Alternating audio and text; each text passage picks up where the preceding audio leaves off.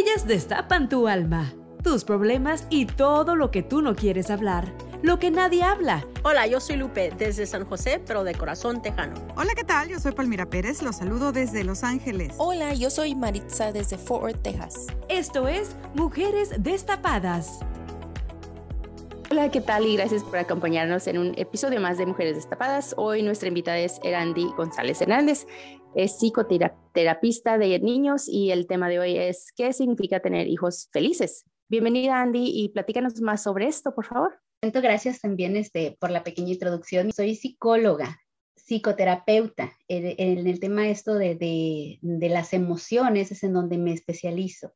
Más allá del tema de la felicidad, que, que, ahora que me lo propusieron, me encanta porque, porque creo que ese es el ideal que tenemos todos los padres para nuestros hijos, ¿no?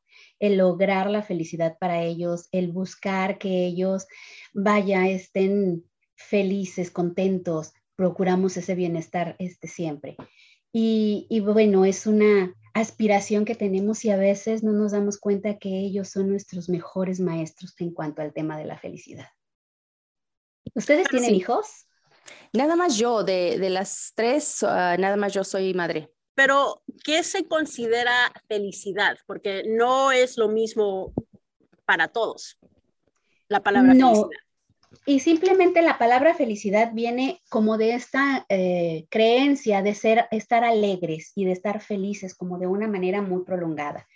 Y de hecho, sí, sí estamos hablando de un estado de ánimo, pero no necesariamente tiene que ver con esto de, estar contento, de estar este, risueños y sonrientes todos los días. Simplemente es un estado de estar pleno con la existencia, de estar bien con lo que tengo, en donde la vida se valora como algo positivo, como algo digno de ser vivido. Es un estado en el cual puedes incluso estar pasando por momentos de, de tristeza o de enojo y de repente regresas a este estado de, no pasa nada, podemos seguirle. Por eso decía que luego los niños, entre más pequeños, mejores maestros son de esto, pero no los entendemos. Si se dan cuenta, por ejemplo, un niño está hambriento y llora con todas sus fuerzas porque tiene este impulso natural que es yo creo que parte de lo que nos, nos hace ser felices, encontrar y contactar este impulso. De, de, lo que necesita, lo pide, llora, llora, y se lo obtiene, le dan su, su biberón o le dan el juguete que quería, y vuelve a la calma. Y algo no le gusta, algo no le agrada y lo expresa y, no, y llora. Y pasa el momento y vuelve a la plenitud y vuelve a estar a gusto, estar bien. No necesita más que a veces una sola caja de cartón para estar ensimismado y estar pleno.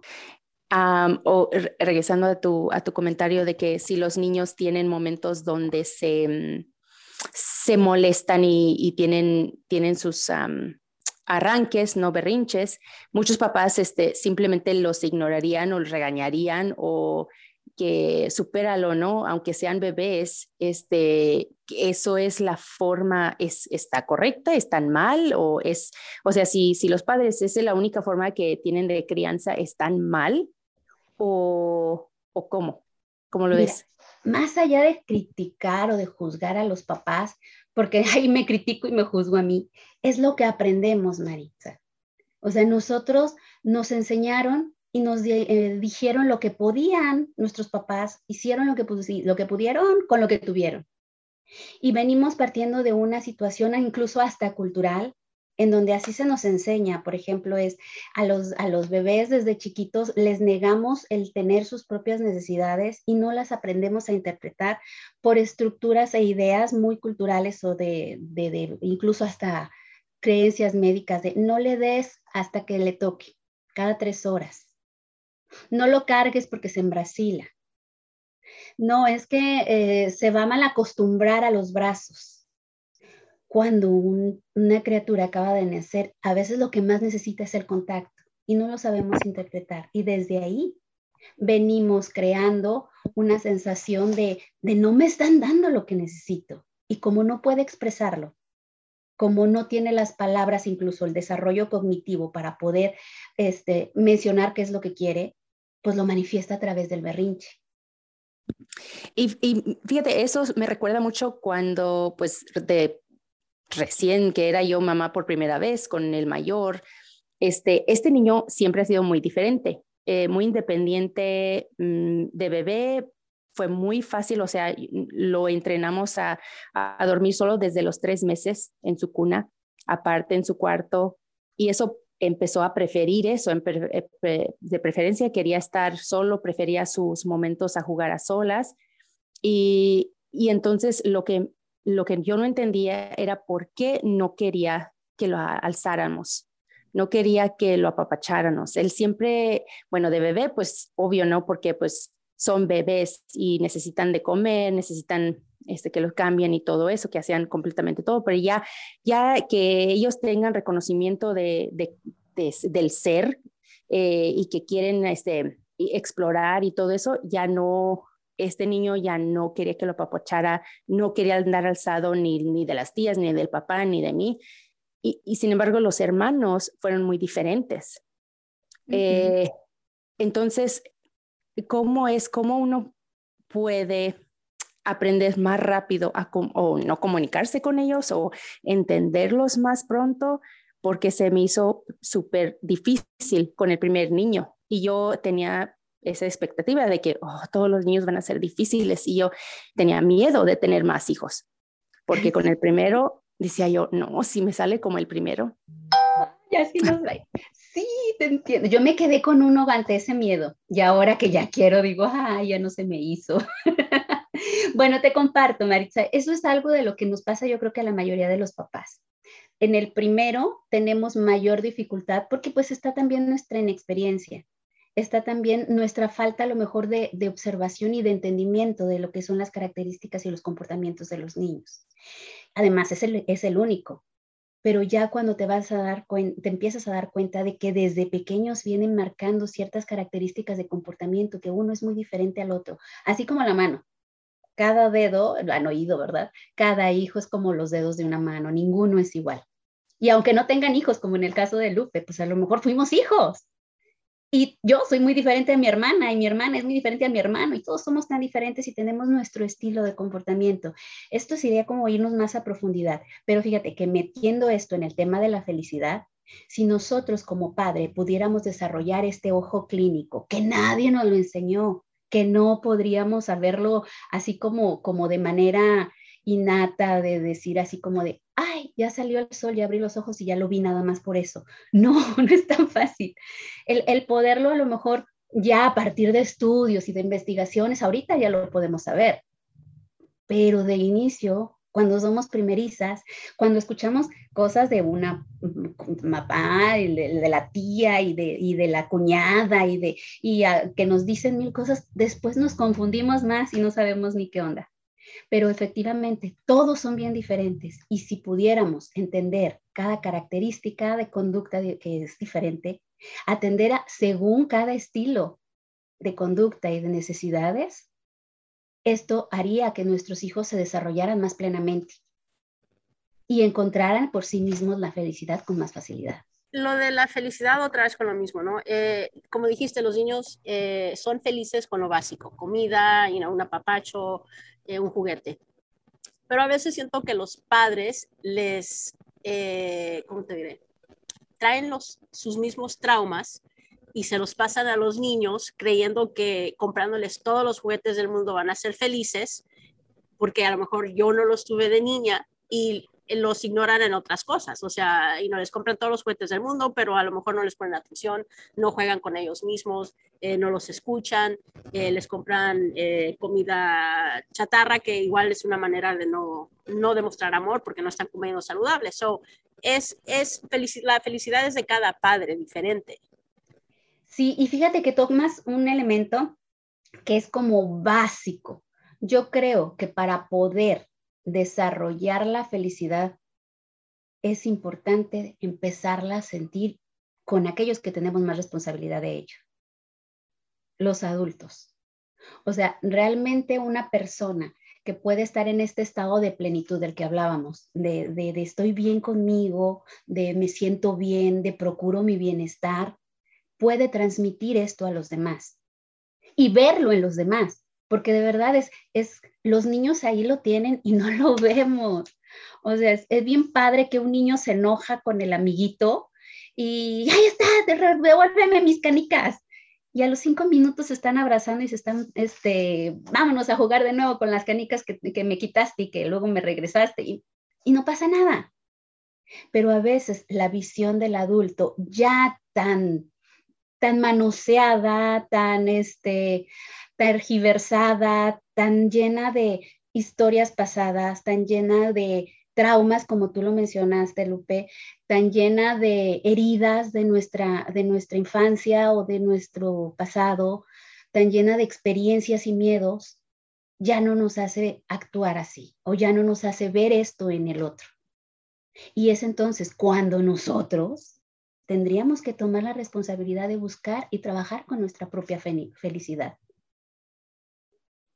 Ok, pero como para la, persona común, si es que como lo estoy mirando es que tú tienes toda la experiencia, todos tus estudios, entonces tú tienes, tú tienes herramientas. Y la persona común, yo digo que es que hay, hay veces que sacas al azar, sacas del aire a ver cómo solucionar un problema, que si los hijos se pelean, que, que cómo, si mi berrinche que acabo de, de, hacer, que cómo los voy a traumar, este, eso no está en la mente del papá, o sea, está en proveerles de comer, eh, vestimenta, eh, techo, y ya para a veces para un papá eso es todo. O sea, por el momento eso es todo y que y tienes tus tienes tu cuarto, debes de ser feliz, ya tienes estudios, ya debes de ser feliz. Entonces, ¿a, qué momento uno dice es, esto, debe, esto debe ser suficiente para ti, ¿por qué no eres feliz? O sea, yo ya estoy hablando del niño grande, no del bebé. Eh, ¿Hasta qué punto uno dice la responsabilidad del niño ser resilient, ser este que se recupera? ya es parte de, la personalidad del niño, ya es su responsabilidad. ¿A qué cierta edad? Digo yo, ¿a qué edad eh, ya es responsabilidad del niño? Bueno, mira, vamos a hablar que, y mencionábamos hace rato que cada persona es diferente y que en este desarrollo no podemos decir todos a los 15 años, a los 20 años que ya tienen edad para votar, a los 21 que ya pueden este, tomar alcohol, ya, ya son resilientes. No, habemos muchos adultos que esa parte todavía no la desarrollamos y, todavía dependen de mami y, no sé, este, tienen las broncas con la esposa porque no han resuelto muchas cosas de su, de su historia, ¿no? De su infancia. Pero, pero me encanta y, y te te agradezco. Dices, es que tú tienes la experiencia. Soy mamá, Maritza, te cuento, no te creas. O sea, sí, yo estudié la carrera, sí, yo sabía que la conducta normal y la no normal y la no esperada, pero te enfrentas al hecho de que tienes un niño este, bajo tu cargo, tu responsabilidad, y dices, Santa María, ¿cómo le hago ahora? Y luego no está dentro del cuadro teórico, del marco teórico que te dicen, así pasa, es no, o está fuera de, y si está dentro de los que tienen, el, mi caso con mi niño, no, trastorno de déficit de atención con hiperactividad. Y yo, Dios mío, ¿cómo voy a manejar esto? No? ¿Y por qué si yo fui una niña buena? ¿Y por qué todo tu culpa? A mí le echaba la culpa al esposo. A todas nos puede pasar esta situación y aunque no lo tengan hijos, tendríamos a lo mejor, como dices tú, los sobrinos o, o a lo mejor, este, ay, cuando tenemos gente a nuestro cargo, encontramos conductas también así como de, ay, es que actúa como niño, es que... pero nos enfrentamos a una realidad que no es tan prácticamente como lo dirían los libros, ¿no? Más bien, es teoría, pero en la práctica ya es muy diferente. Y, y bueno, ¿cómo saber ¿Cómo hacer resiliente a un niño? Si por ahí va la pregunta, me, orienta si no. Vamos perdiendo del término que es resiliencia. Si entendemos que la resiliencia se tomó de lo que eran los metales y de cómo hacer que un metal se hiciera más fuerte, descubrieron que se podía hacer más fuerte a través de los golpes. Entonces, entre más azotaban este acero, tenía más capacidad de, de flexionarse, de flexibilizarse sin romperse. Y no se rompía. Eso era el ser resiliente. Desde los metales se toma y se va, trabaja lo que es en, la psicología y se dice, bueno, ¿cómo hacer que una persona se haga resiliente? Si lo tomamos como analogía, ¿cómo creen que, que, venimos a, partir de ahí? A partir de las experiencias y de los golpes de la vida. Y un niño puede ser tan resiliente dependiendo de su capacidad. Y entonces, cuidado, porque luego a veces las mamás tratando de, que mi hijo no sufra, de que no tenga ninguna situación, no, no, no, no, por aquí no, porque te vas a caer y no lo dejamos que se, que se tropiece en su vida. No, no, no, no, porque vas a reprobar, yo te hago la tarea y no lo dejamos que experimente sus consecuencias. Y es que no, no, y estamos como papás helicóptero, existe este término, volando sobre de ellos, evitando que se enfrenten a circunstancias de la vida, pues ¿qué crees? nunca van a fortalecerse a partir de sus errores, a partir de los golpes de la vida, a partir de las situaciones que le pueden hacer fuerte. Entonces tenemos que buscar un medio, porque hablando de los papás de que eh, son desinteresados en su participación en la felicidad del hijo, con que yo te dé todo lo que necesitas, ya, ya con eso basta. al otro extremo de que los papás helicóptero. Entonces tenemos que encontrar un medio. Entonces, ¿cómo se ve eso? A partir de las necesidades del niño. Mira, habrá, por ejemplo, niños que sí aprendan desde muy pequeños a ser independientes. A que digan, ah, es que yo puedo solo, dame permiso. Ok, demos oportunidad de hacerlo. Es más, desde los dos años que empiezan la etapa de la exploración, año y medio que empiezan que a gatear y agarrar las cosas, a veces los papás que estamos tan cargados con nuestra historia de miedos y qué tal si le, se pega y qué tal si se me descalabra y qué tal si se, si se me asfixia y qué tal si, si se me muere. O sea, ya somos tan catastróficos y con tantas ideas de ese estilo que mira, desde ahí estamos transmitiendo ansiedad.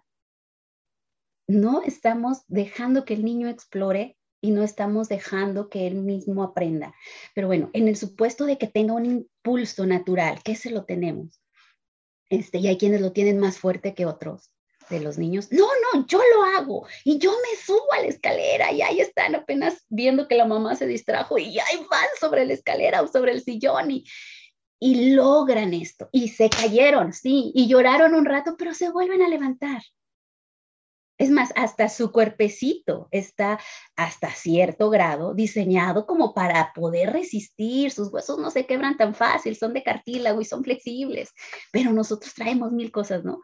Entonces, ahí, desde su propia experiencia de vida, desde su historia, todo esto va marcando una gran diferencia. No es lo mismo al más chiquito, perdón, al más grande, al cual le vamos a dedicar toda la atención del mundo, porque es el único a lo mejor al segundo, tercero, cuarto, que se cayó, pues que le so que se levante solo, ¿no?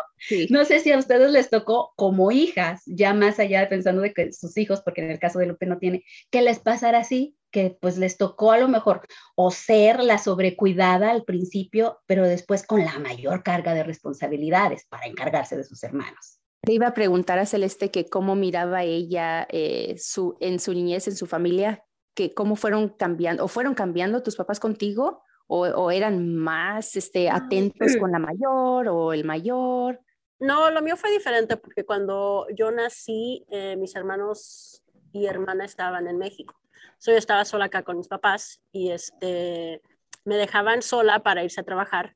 Eh, me dejaban sola y pues yo prácticamente fui muy independiente, independiente desde niña hasta, hasta ahorita, que eh, en el trabajo a veces me, me, dicen, ¿te ayuda esto? No, yo lo puedo hacer. No, no, no me gusta ni que me abran la puerta del carro. It's like, no, yo, yo lo puedo hacer, like, I don't need. Y así soy. Eh, pero sí, lo vi, vi, la diferencia con que, que, me dejaran a mí sola y con mi hermana, eh, pues le tenían quien la llevar a la escuela, le, o sea, e, eran más, eran, entiendo que eran otros tiempos diferentes ya cuando ella nació y tenían más oportunidades. Pero para mí, la independencia, o sea, soy independiente y me gusta ser independiente, o sea, no dependo de nadie, me gusta estar sola, eh, o sea, me vine de, California, de Texas a California sola, eh, para mí no me afecta, no creo que me haya afectado. Te hizo fuerte. Este fue el medio de resiliencia. A partir de las carencias, a partir de las limitaciones, pues agarraste tus propias fortalezas, que también tendrán sus áreas de oportunidad. Dices, ching, como a veces, dime si me equivoco, Lupe, te sobresaturas, te sientes agobiada por esta idea a lo mejor de todo lo voy a tener que hacer yo, ¿no? No, lo que es, no, no, fíjate que no. Lo que sí me molesta es, y ya este es otro trauma, ¿no? Pero eh, como hijas de padres inmigrantes era mucho, se veía mucho el de traducir. So, desde los cinco años me tenían llamando a teléfonos para hacer citas y esto y lo otro, y ahora eso a mí me causa eh, eh, flojera de tener que llamar, tener que hacer citas, prefiero que alguien me lo haga mejor a mí, o hasta, hasta pagaría porque me lo hicieran antes de yo tener que llamar. Pero no, no, me, no, no me molesta, no me molesta, um, like I don't feel overwhelmed para nada, o sea, sé que cualquier cosa que me pase, yo sé que puedo solucionarlo sola o con ayuda si necesito, pero no, no me agobio. Oh, qué bueno, qué bueno. Como, eh, y una, una pregunta, Randy. Ok, como dices que como lo que entendí es que, que los hijos, bueno, son productos de su ambiente, ¿no? Este, ¿Cómo pueden los padres aceptar como sus propios errores, corregirse, como parar los errores que está haciendo, corregirse para no continuar causando un trauma emocional a los hijos? Los padres podemos cambiar. Estamos grandes, pero todos tenemos oportunidad de crecer, como tú dices. Todos tenemos, ah, si uno quiere, puede aprender, puede hablar con personas este, para, para recibir consejos, leer libros, educarse. Ah, para ya no seguir tramando a sus hijos o causándole más dolores a sus hijos, para que encuentran esa resiliencia. Eh, ¿Estás de acuerdo con eso o ya, o sea, cómo es que un padre puede, puede poner un alto a su comportamiento y cambiar y mejorar la vida de, sus hijos si todavía hay tiempo? Sí puede haber tiempo, esto es también subjetivo y, depende de cada caso. Pero más allá de cómo puede un padre hacerlo, la pregunta yo inicial que haría es, ¿quiere? Porque de verdad hay muchos papás que no quieren. Están tan cómodos con ese estilo de vida. Lupe decía, parte del de, estar bien, de esta parte incluso de la felicidad, estoy comiendo, por ejemplo, saludable, pero pues hay quien no quiere hacer un cambio en esa parte de su vida y, pues es más fácil llegar al, a la, comida rápida y, pasar al drive-thru y pedir esto que a lo mejor tomarse el tiempo de ir a un súper, comprar vegetales, prepararlos, lavarlos, la, Entonces, no quieren hacerlo.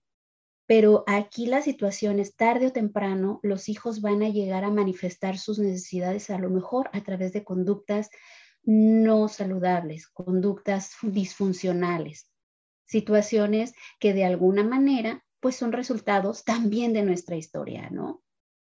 Y, no es que la historia sea determinante, porque a lo mejor podemos también tener casos en donde, ah, el, pensando por ejemplo el alcoholismo de un papá, eh, la situación de violencia dentro de una casa, con dos hijos creados en las mismas circunstancias, con algunos meses de diferencia para uno, fue elemento suficiente para decir, no toco el alcohol, y para otro, seguir el patrón del papá. ¿Me explico? Entonces, no hay un elemento determinante, pero de que la conducta, la determinación inicial de los padres es fundamental, sí. ¿Y qué es lo que orilla en muchas ocasiones a que un papá diga, ay, es que ya ahora sí ya quiero cambiar? Cuando las conductas ya se le salen de control. De primer inicio, cuando a, partir a lo mejor del grito, del regaño y de, de la amenaza o de la explosión, controlo por medio del miedo la conducta de un hijo, ah, pues ya la llevamos ahí más o menos. Pero cuando ya me doy cuenta que estoy lastimando a mi hijo, ahí viene una parte de reflexión y dices, híjole, ahí sí ya puedo y busco cómo hacer este cambio. Una es a empezar a ver eh, si el hijo ya está, eh, estoy lastimándolo. Dos, ya el hijo no se deja lastimar y viene con situaciones a lo mejor de agresión directa, de repulsión, dependiendo incluso hasta de las edades, ¿no? O ya le gritan y ya amenaza y ya, o ya está en pandillas, o ya está en drogas Y entonces es ahí cuando dices, ah, oye, es que yo, ¿cómo puedo hacer que mi hijo sea feliz? Espérate, es que todo era desde un trabajo previo. Y no totalmente determinado, sí, no totalmente determinado por el, por el ambiente. Mucho tiene que ver con el hijo, mucho tiene que ver con la situación de su historia y con la determinación que tome una madre o un padre en su momento.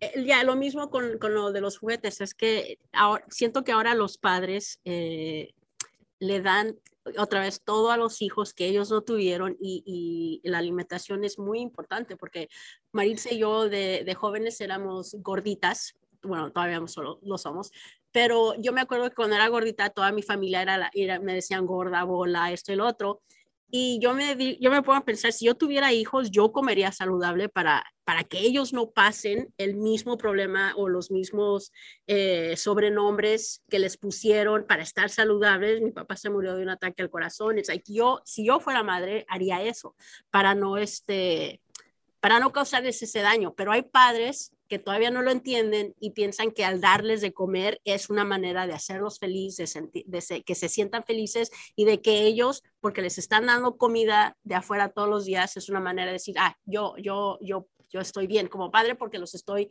llevando a lugares que mis padres nunca me llevaron, pero le están haciendo un mal. y, y fíjate, ahorita pones tú el ejemplo de la comida y yo me iría muchísimos más a otros ejemplos, ¿no? Pero tomando esto que tú comentas, Lupe, de cómo a lo mejor lo que pudiera hacer en mí sería el ejemplo ideal para que los otros lo hicieran. Esto es básico en todo. Y ahí yo te, yo te preguntaría, Lupe, ¿eres una persona feliz? ¿Te nutres? En todos los campos. Te dejo a mi hijo para que me lo cuides con toda la confianza del mundo. Ahí dices no, porque enfrentas tus áreas de oportunidad con respecto a tu historia que ya nos platicaste, ¿cierto? Ahí están las áreas de oportunidad, ahí está lo que dices. Por eso, a lo mejor la cuestión de la pareja o la cuestión de los hijos se toma como con más tacto y dices, no, no, no, ahí ya no le entro. Pero a lo que voy es, siempre y cuando una persona se haga consciente de su mismo bienestar, primero puede dar este bienestar a los demás. Tal cual el ejemplo de los aviones, ¿no? No te subes a un avión y lo primero que te dice la azafata, se baja la, este, la, mascarita, primero el adulto se la pone, se llena de oxígeno cuando hay alguna situación de crisis, este, que en el avión pueda estar algún mm, problema técnico, lo que sea, y tienes que guardar la calma, bajan las mascarillas, tomas oxígeno como adulto y después se lo das al, al hijo. Porque mientras estés primero bien tú, puedes procurar el bien de los demás. Mm. Y ese es otro de los problemas, Maritza, porque un papá a veces no puede procurar o buscar la, la felicidad en el hijo, es porque no encuentra la suya. Escuche la segunda parte la próxima semana. Escuche Mujeres Destapadas en iHeartRadio, Apple Podcast o en su lugar favorito.